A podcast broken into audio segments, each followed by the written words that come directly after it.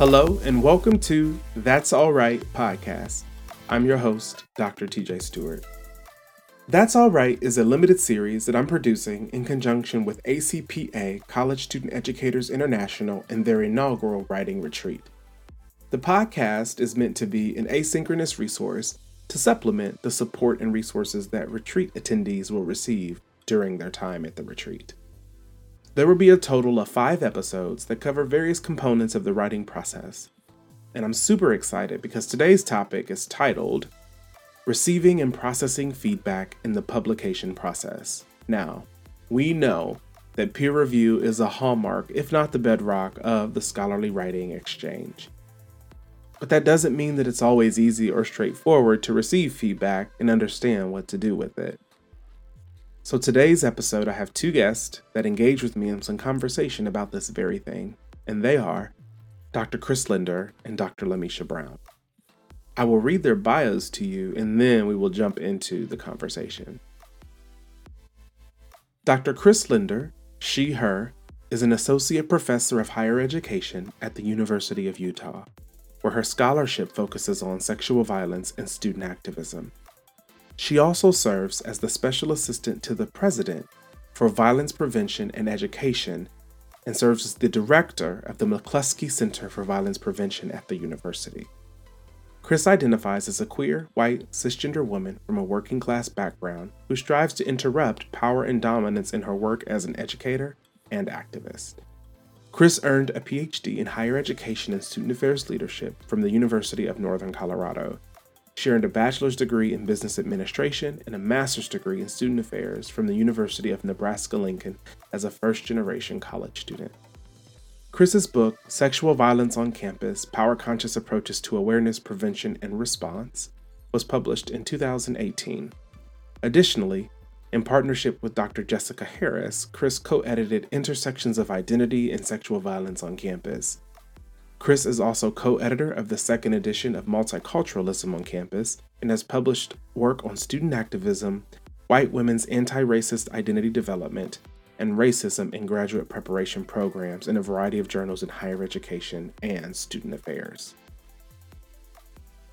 Dr. Lamesha C. Brown, she, her, and Dr. Brown is the Director of Advising, Testing, and Career Services at St. Cloud Technical and Community College, located in central Minnesota.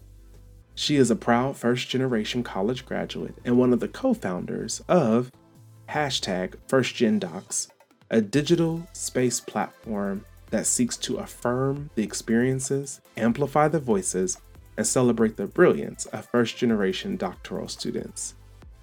Lamesha currently serves as the mid-level professional liaison for the NASPA Region 4 East Advisory Board, and an editorial board member for the Journal of First-Generation Student Success.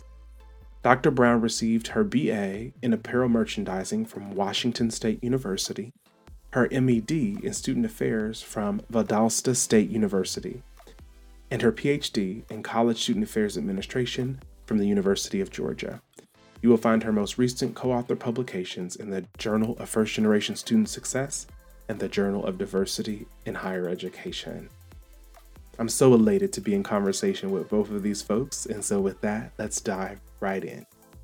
And we are talking about all things writing in this series, and I'm really excited about this first episode because these are people that are really dope and that I know and that we have some history, and so it makes for an awesome sort of introduction.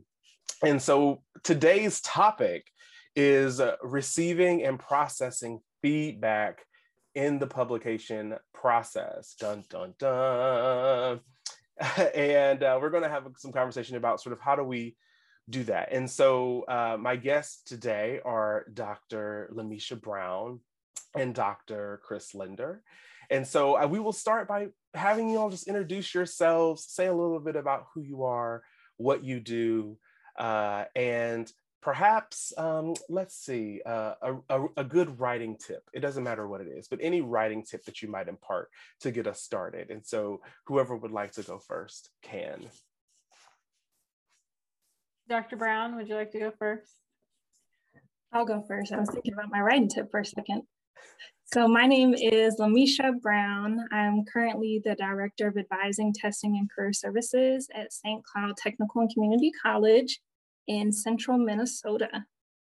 And a tip that I would give is to actually write. So one of the things that I did a lot of when I was in my doctoral program was I thought a lot and I was in my head a lot. And I felt like I needed to read everything there was about my topic.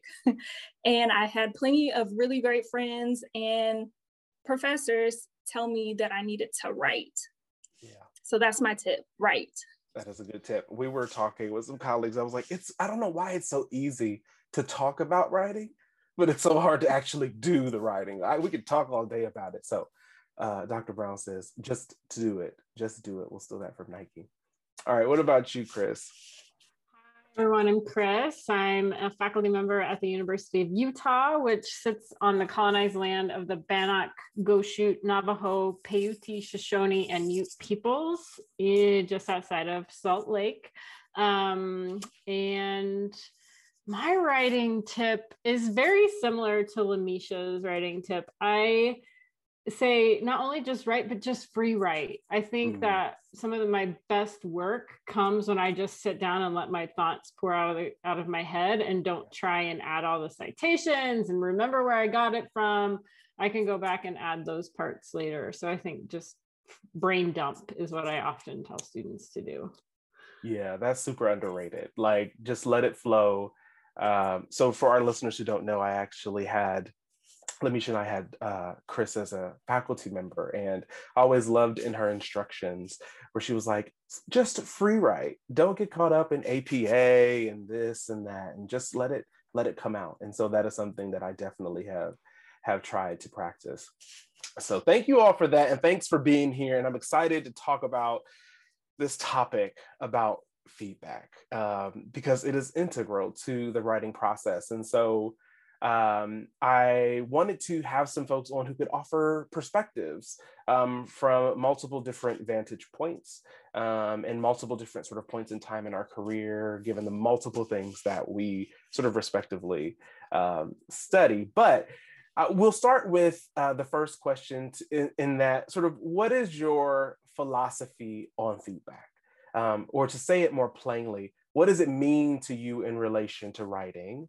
And what do you view as its purpose? When I first saw and thought about this question, the first thing that came to mind is that good feedback is a gift.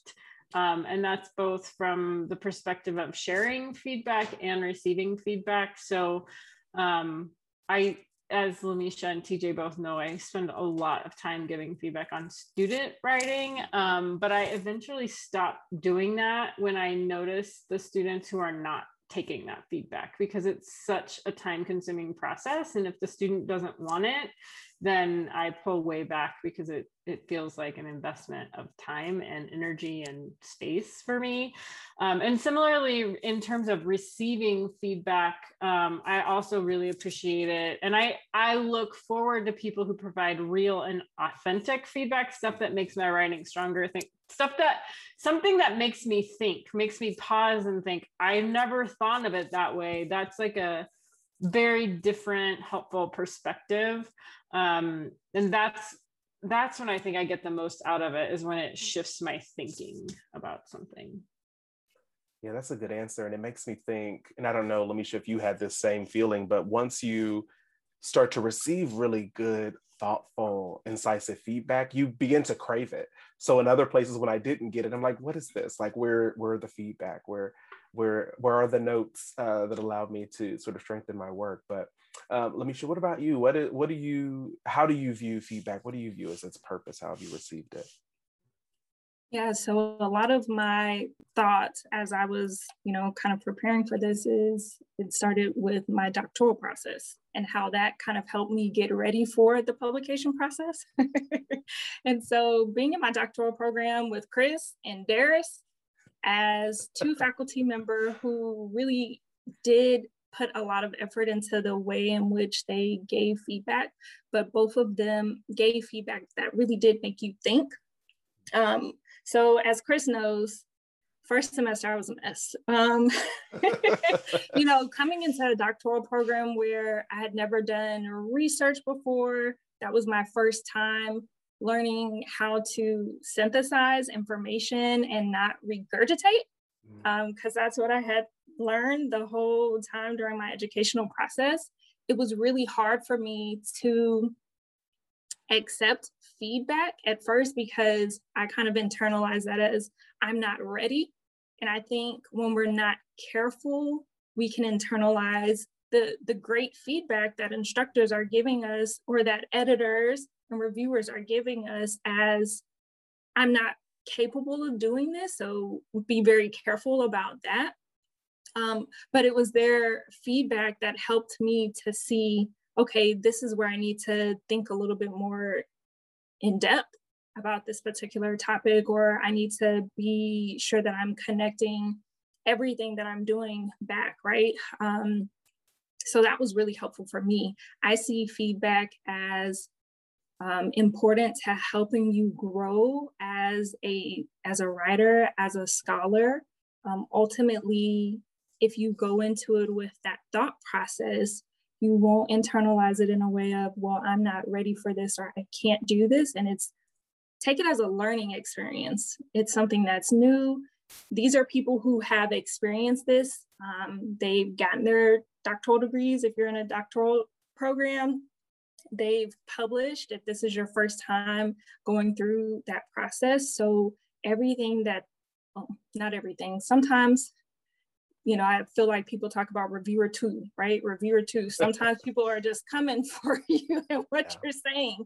And sometimes you do have to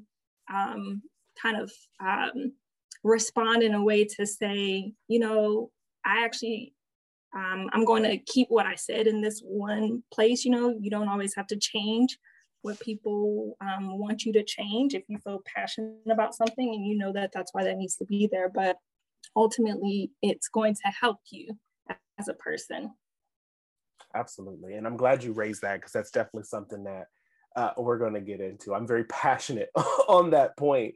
And I think, you know, one of the things that I'm sort of hearing and I'm gathering from both of you is that it really ideally should be a generative process and should be something that is sort of affirming. And I think to Lamesha, your point is that even if that is the case, sometimes there's a little voice in our head that's like, oh my God, someone didn't tell me this was perfect. I'm a terrible writer. I'm a terrible scholar. I'm not meant to be here. And so I know I've even had that experience, that even when it's the most thoughtful, kind nudges and reframes and pushes, I'm still like, oh, they hated my work. And so I think part of that is, you know, related to sort of capitalism. I think part of that is related to sort of the broad neoliberalization of higher ed and publish or perish, right? We know that adage, but it's fascinating. So it brings me to this other point that I think is important. And I'm going a little bit off script here, but Chris, in 2017, you wrote a blog post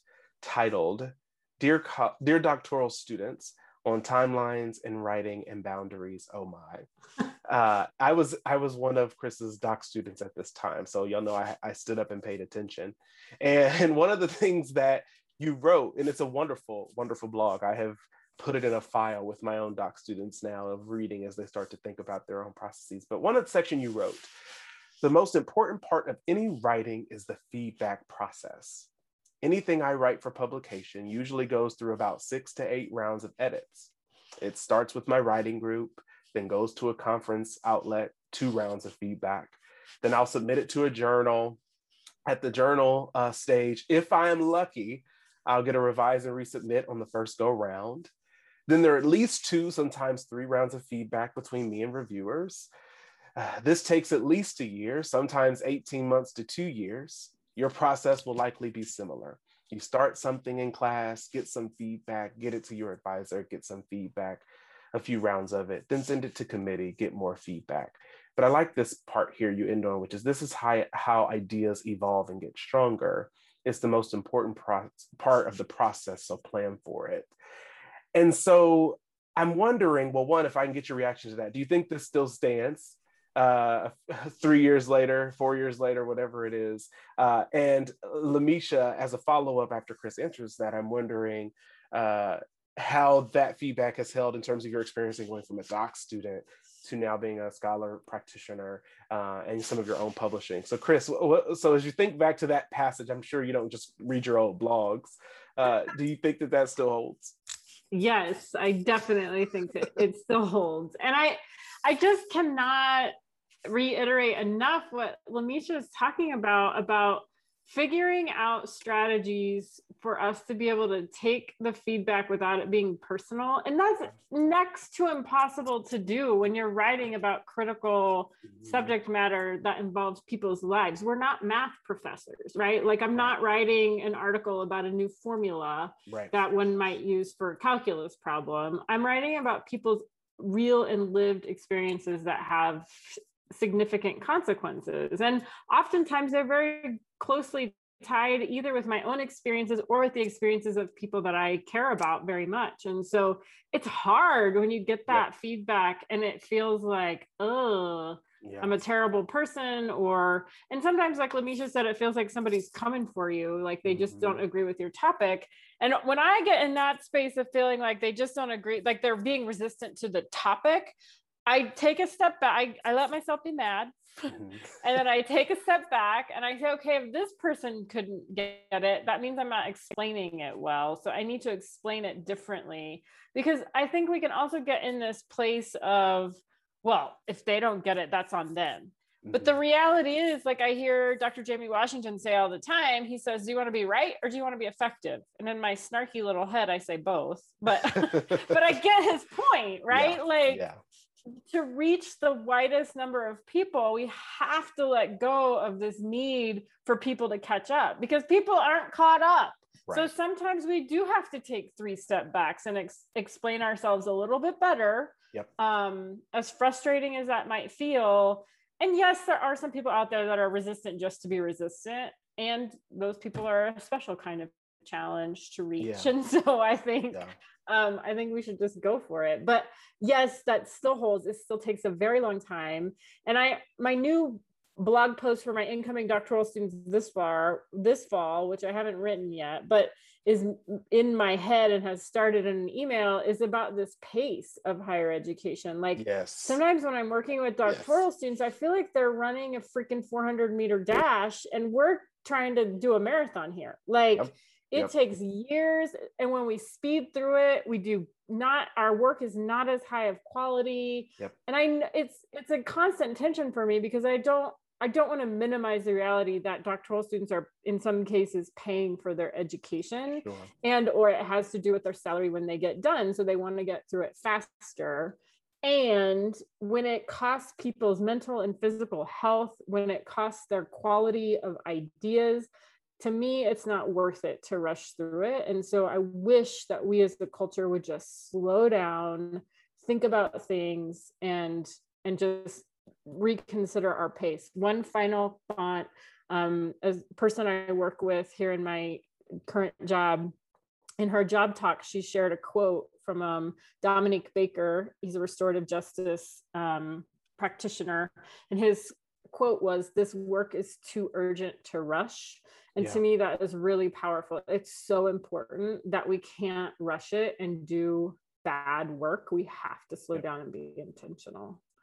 Yeah, absolutely. I mean, and I think that we understate broadly, I think we sort of understate the importance of thinking time. And so part of the reason why I liked the end of that piece is this is how the ideas evolve and get stronger, is that you may have a brilliant idea and it can be better, it can be deeper, it can be richer. And I think I have at times struggled with, resisting the urge to just be, right? And I think feedback allows us to do that, allows us to kind of pause, even if it frustrates us. It's, at least for me, I'll speak for me, it stops me in my tracks, because I got to deal with whether it's the emotions related to the feedback, the intellectual sort of idea or pushback that's being presented to me. And to Lamesha's point, it's not always, oh, well, let me succumb to every piece, but it does then mean that I have to then articulate my why not. And even that is an intellectual exercise that takes time, as opposed to, I just don't want to do it and I think I'm right. So Lamesha, what about you? Like in terms of the timelines, has it helped you to sort of incorporate or think about feedback as part of sort of on the way to, right, what is sort of a long process, what it feels like a long process to publication? You know, as I've been more so experiencing this as a full-time professional, because, you know, when I was in my doctoral program, I was just focused on research and what I needed to do in that process and then finishing. So I haven't engaged in the publishing process until after being done with school, but I've been amazed at how long it actually takes. I know, you know, and professors talked about it, classmates talked about it, and I'm like, wow, that really just took almost 2 years, the back and forth. But then it's also, it isn't just the process of waiting for reviewers' feedback. It's also that process of kind of sitting with it, figuring out when you're going to actually work on it with everything else you have going on. And so that process can get really long. But I have appreciated the feedback that they've given. But yeah, every single time I get it, sometimes I'm like, well, dang, why didn't they say that last time? And I'm like, wait, what happened? Why didn't we get all of this the first time? Yeah. But I also understand, you know, even as a reviewer, you have some time to be away from something. And when you come back to it, you're like, oh, well, I actually didn't notice this the first time, right? Or they're kind of helping you to connect back to, okay, well, you talk about your literature review, but as you talk about the discussion, you don't have literature here. I know they catch that the first time around, but still there are some things that come up that second time that you wish that they had told you earlier. But at the end of the day, that's all a part of the process. And for me, I've only engaged in co-authored manuscripts. And so that's been a different experience for me because I'm able to talk with my co-authors around the feedback and for us to figure out, okay, well, how do we want to approach this? And so I haven't done the single author thing, don't know if I will. But for me, that's been extremely helpful is having co-authors too.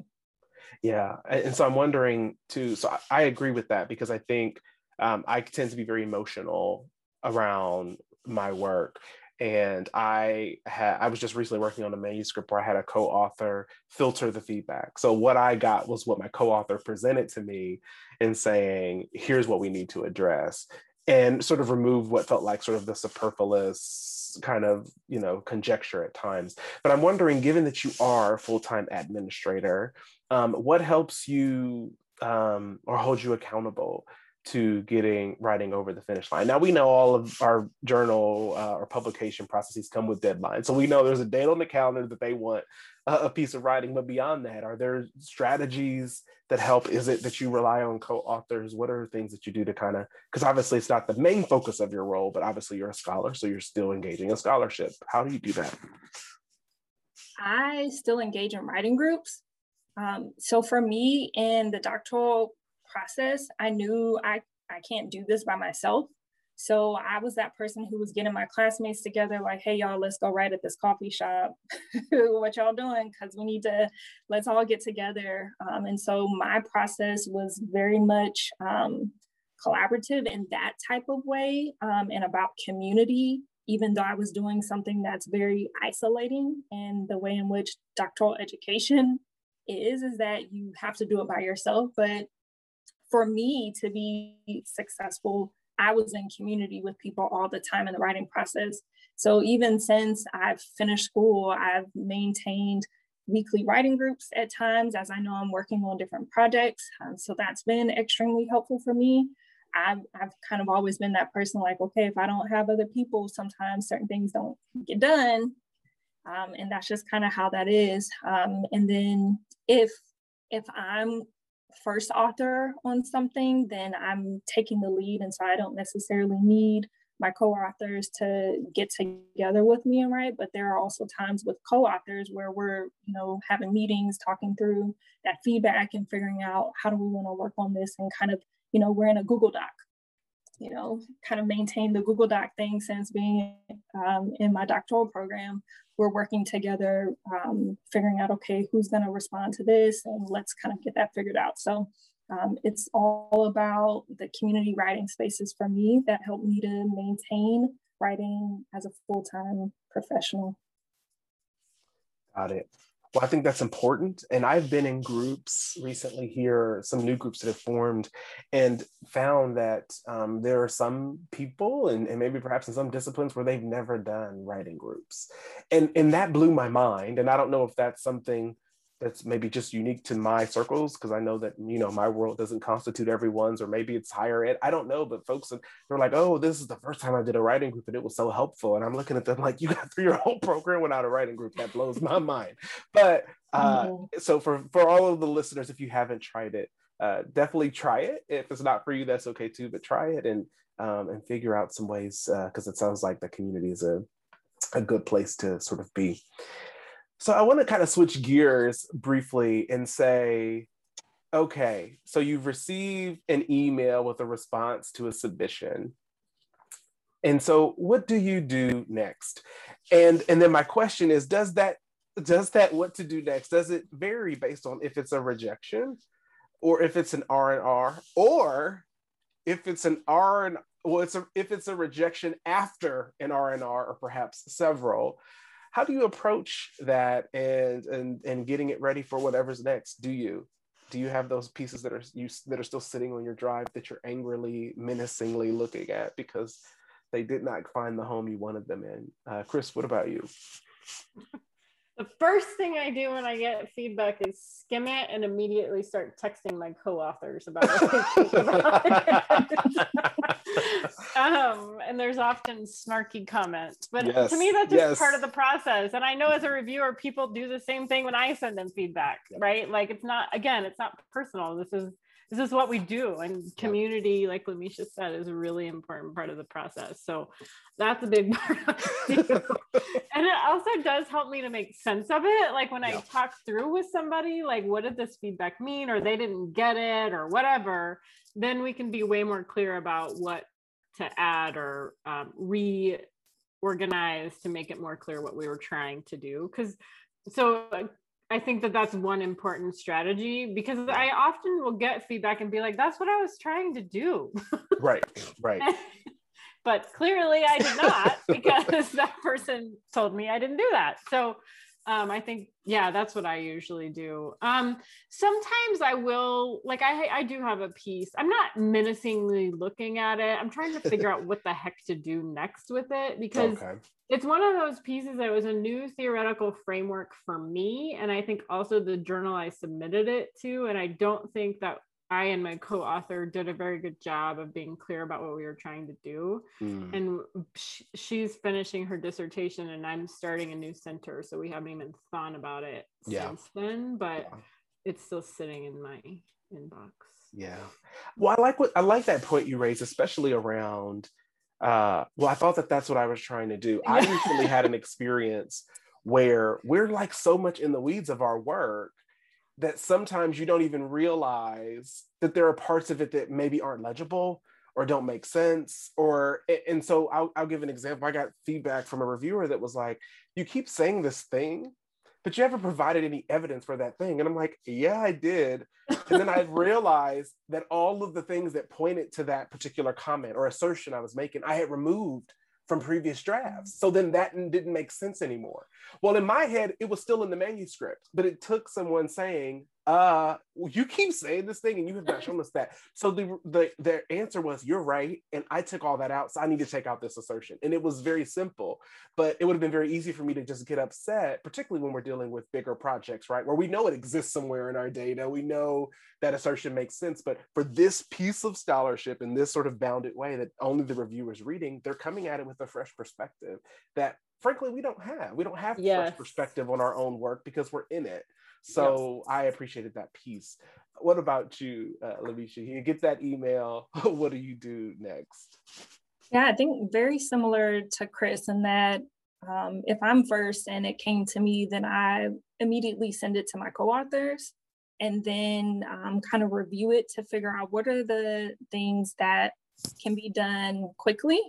What are those things that might take longer? And what are the parts that we might need to just take out? Kind of for what you're saying, it might not be clear, or maybe we deleted something before and now this doesn't make sense.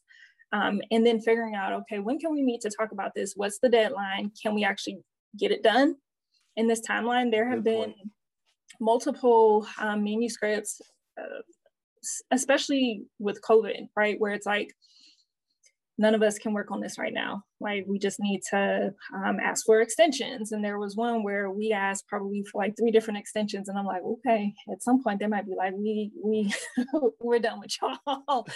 We're not interested in this piece anymore because y'all took too long. And so sometimes it's really figuring out, well, what's your capacity at this time? And can you get this in the timeline that they're asking for? Yeah. And so that's been my process with that. Yeah. Yeah, that's real. I mean, I think I'm grateful that it feels like that a lot of the academic publishing spaces, at least for our field and world, were giving us lots of grace, especially because of COVID. And I know, I don't know why I was always mortified to ask for them. And I don't know if identity is wrapped up in that or what, but, and then finally someone, a colleague was just like, just ask for an extension. I asked for one and then I literally got it in like the very next day. So I definitely can appreciate that. So we are nearing the end of our time, but I do have one more question and then we have a lightning round. So start warming up your brains for that. But I do think it's important. I want to go back to this piece because it's come up a few times about sort of what might be our reactions to it. Chris, you talked about not taking it personal. And what I feel, I think it's fair to say that for many scholars, maybe not most, but many scholars, we really like, or perhaps even love the work that we do. It's deeply personal. I think about ACPA, I think about our strategic imperative and folks that are writing to that end. It's important to the scholar. And so maybe that makes us uniquely situated to react emotionally or sensitively to feedback, or maybe not. This could be me like exposing my hand. In general, I'm wondering, how do you disarm your defenses to be able to receive feedback? Do you do that, or should we do that? Either of you, whoever would like to go first.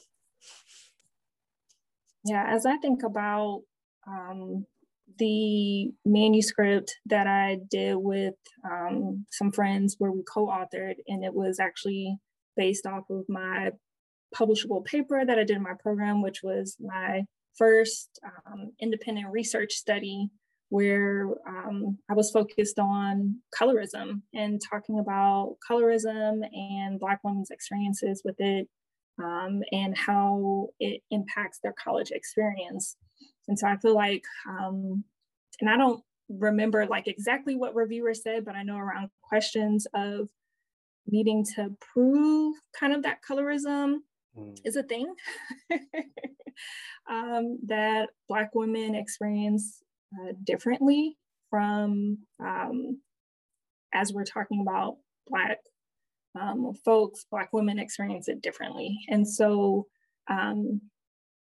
for me, having spent a good amount of time doing that research study while I was in my doctoral program and then engaging with it even after the fact of trying to get it ready for the publication process, I'm like, okay, who's reviewing this?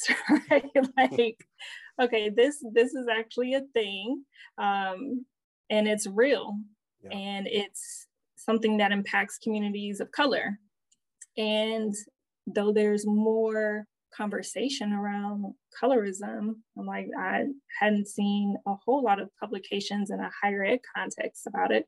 And so for me, in that case, having co-authors and being able to really just kind of talk through the feedback and like, okay, how do we maybe explain this a little bit differently, or maybe some of the words that we chose to use because of the historical context, you know, this is why we're using this particular term.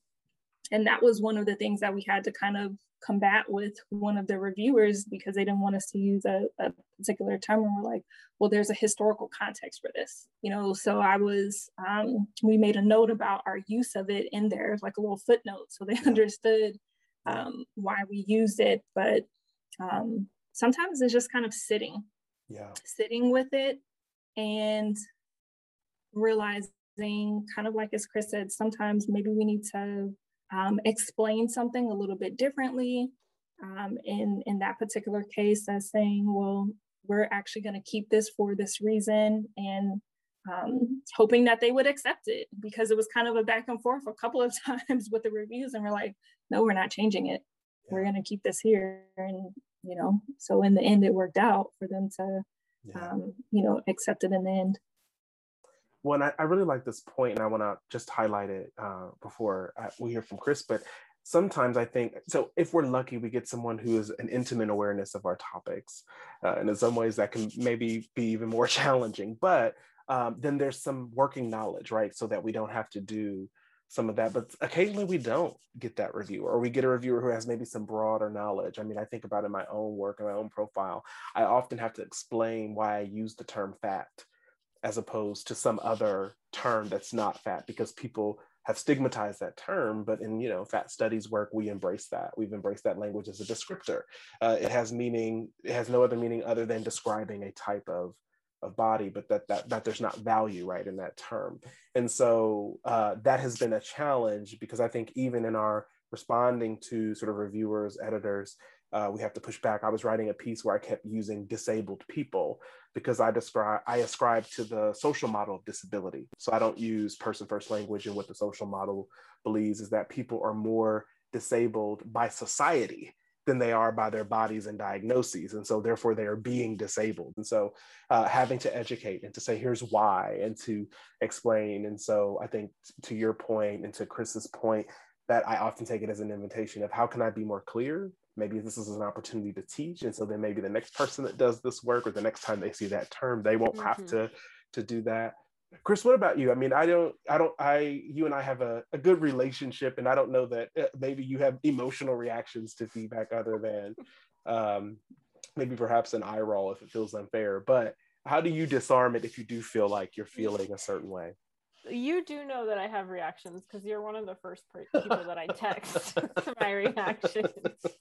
I think for me, maybe this is an example of way too much therapy in my life, though I don't think there's ever such a thing, but I don't try and resist the reaction or the emotion. I just let it happen and then keep it moving. So I think honoring the emotion is really important, because like you said, this work is important to us. And if we if we weren't emotionally attached to it, I'd actually be worried. Like, I think it's important that we care about it and that we care deeply about it. And so I let that feeling happen. I process it with trusted people. Yeah. I sometimes review my response to the reviewer's memo to take snarky comments out. Like sometimes I just put the snarky comments in there to start, because it's my way of processing it, but then they come out when I go back through and process it. And to Lamesha's point about leaving things, I will do that, and then sometimes I pull citations to make the point. Like I really struggle with the notions of having a limitation sections in qualitative research. I just don't think that's a thing, because inevitably the limitations are, it's not generalizable. Well, guess what? Qualitative research isn't intended to be that generalizable. Therefore, it's not a limitation, it's qualitative research. And so I will pull citations to illustrate, in qualitative research, we have boundaries. We write thick, rich descriptions so that it can be transferable. We're not intending to be generalizable, and put those citations in there to do some education, because like you said, it's both educating, and I don't want to say educating, that sounds condescending. It's introducing a new idea to a reviewer, right? Like maybe they've never thought of it that way before. And if you say that, maybe they'd be like, oh yeah, I never thought about that. Thanks for pointing that out. Yeah. So I think that's how I try and work through it. Sometimes I'm more successful than others. Yeah, I definitely resonate with the rage typing immediately after receiving it, but then going to revise it with a more level head before it goes out. And so, I mean, I think that's good. I think it's important for our work. And I think I have a bittersweet relationship to feedback, and I certainly don't think that the process is perfect or has to be, But I also know that I really want my work out there because I think it matters. And so the reality is that if we're going to be in it, this is the process that we have. And the best we can do is to, you know, to stand in our truth and to push the field and to push, you know, the journals and the publication spaces and to then receive when we could be doing better work, right? So it's both of those things. I think feedback is a gift, like you do, Chris. And I also think that you take what's helpful and you discard what's not helpful, and you make some choices, and then we live with those choices, right? And so the other thing that you said that's interesting, that's something, I don't know if you know this, Chris, but you and Beyonce have something in common. And that is she gives herself, I believe it's 24 hours to feel bad about any given thing. And then after that, that is it. She makes herself move forward. And so we were describing that, I was thinking about Beyonce. So if anyone ever asks what you have in common with Beyonce, you can say that. Thank you. You get 24 hours to feel bad about yourself or upset, and then you're going to move on. So it's a really good ethic to have. Well, that brings us to the end of our time. We have a lightning round, a writing lightning round. And this is 7 questions in under 90 seconds, but you'll get a little more time because there are 2 of you. So if you both could answer the questions, and we will just go back and forth until we get through them and see how it is. This is the writing edition. So all of these are related to writing. So are you ready? Do you feel prepared? Yeah. Okay, yes, sure. So the first one is, you are invited to a conference to keynote after something amazing you've written. What is your entrance music as you walk to the stage? So I'm gonna go with Sierra Level Up. Oh, that's a good one. That is a good high one. Energy.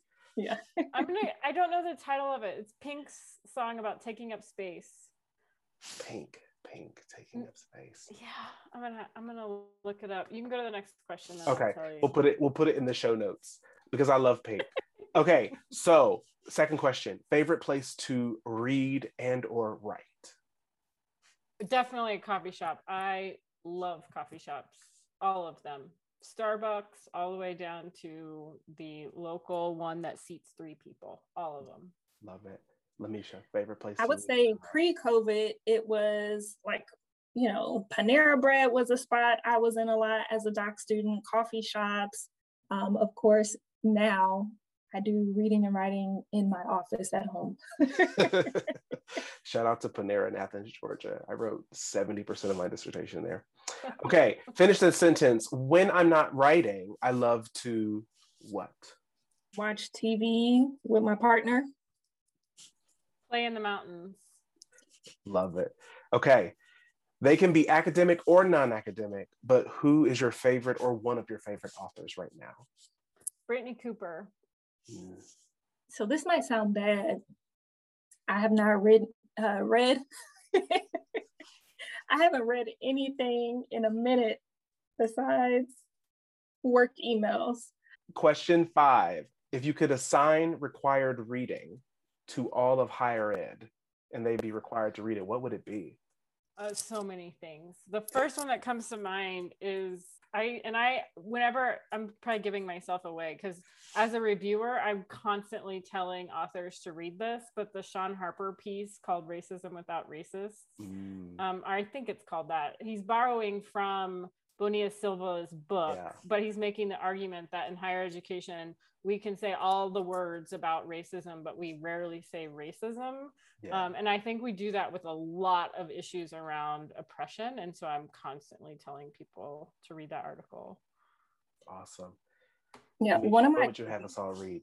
Yeah. One of my go-tos that kind of, as I start kind of the school year off and talking with my team about working with our students, I've had them read Tarioso's Community Cultural Wealth, because I think it's important for us to kind of go into a new school year thinking about capital that our students, our marginalized students have. So familial capital, social capital, all of that. I think it's really important for them to have an asset frame of mind when we're thinking about our students. So, okay, number 6, something you have written that you are proudest of. I would say most recently, a co-authored piece with my FirstGenDocs co-founders in the Journal of First-Gen Student Success, a labor of love. We talk about the makings of FirstGenDocs and how it all came to be. So that's something, you know, 4 years now we've had, you know, we've been doing work with FirstGenDocs. So that's something that's really important to me. That's awesome. Chris, something you've written that you're most proud of? I'm going to go way back here and talk about chapter one of my dissertation. I've actually been using it a lot lately because it's my own personal socialization story as a white woman. And I remember when I was writing it and my advisor was like, you got to write more, you got to write more, you got to write more. I was like, what do you want? And now that I'm doing a workshop series with a group of faculty right now, and I just sent it to them and asked them to read it. And it resonates with people because it gives specific examples of socialization. And so yeah. I feel proud of the way I was able to do the both and of naming like the crappy socialization I got as a white person growing up, but not faulting my parents or my community for that, but rather talking about how it's the air that we breathe and the system that they were doing the best they could with the information that they had. So that is awesome. Dissertation standing the test of time here. Totally. All right, last question. Either words of wisdom or a quote to live by that you want to leave listeners with, and it doesn't have to be related to writing. I have something to say that is related to writing that I didn't say earlier. Okay. Freaking read, people. I am so frustrated right now with the number of articles I've been reviewing where people are doing a disservice to all of the scholarship that has come before them. People are doing this scholarship for a reason. You don't just get to pick your 5 favorite pieces. You have to invest the time and figure out what it is that other people are saying so that you can advance that work and build on that work. You're not the first person to say it. You're not going to be the last person to say it. So join in the conversation about your topic as opposed to trying to be the voice on your topic. Absolutely. So reading is writing. That is, the quote. And Lamesha, either a words of wisdom or a quote to live by that you want to leave listeners with. I would say to believe in yourself and your abilities. Never question whether you can do something. It really is about sometimes taking some time to sit with, whether it's feedback or your own thoughts, and to move forward knowing that you are able to do whatever it is that you are working on. Awesome. Believe in yourself. I don't know if folks have seen The Wiz, but I'm seeing like Glinda, the Good Witch of the North, Lena Horne singing Believe in Yourself. Well, awesome. Thank you both so much for taking this time out in your summer to chat with me and the That's All Right podcast and our listeners. And so I really appreciate the time. I appreciate the words of wisdom. And until next time, get right or get left. Bye.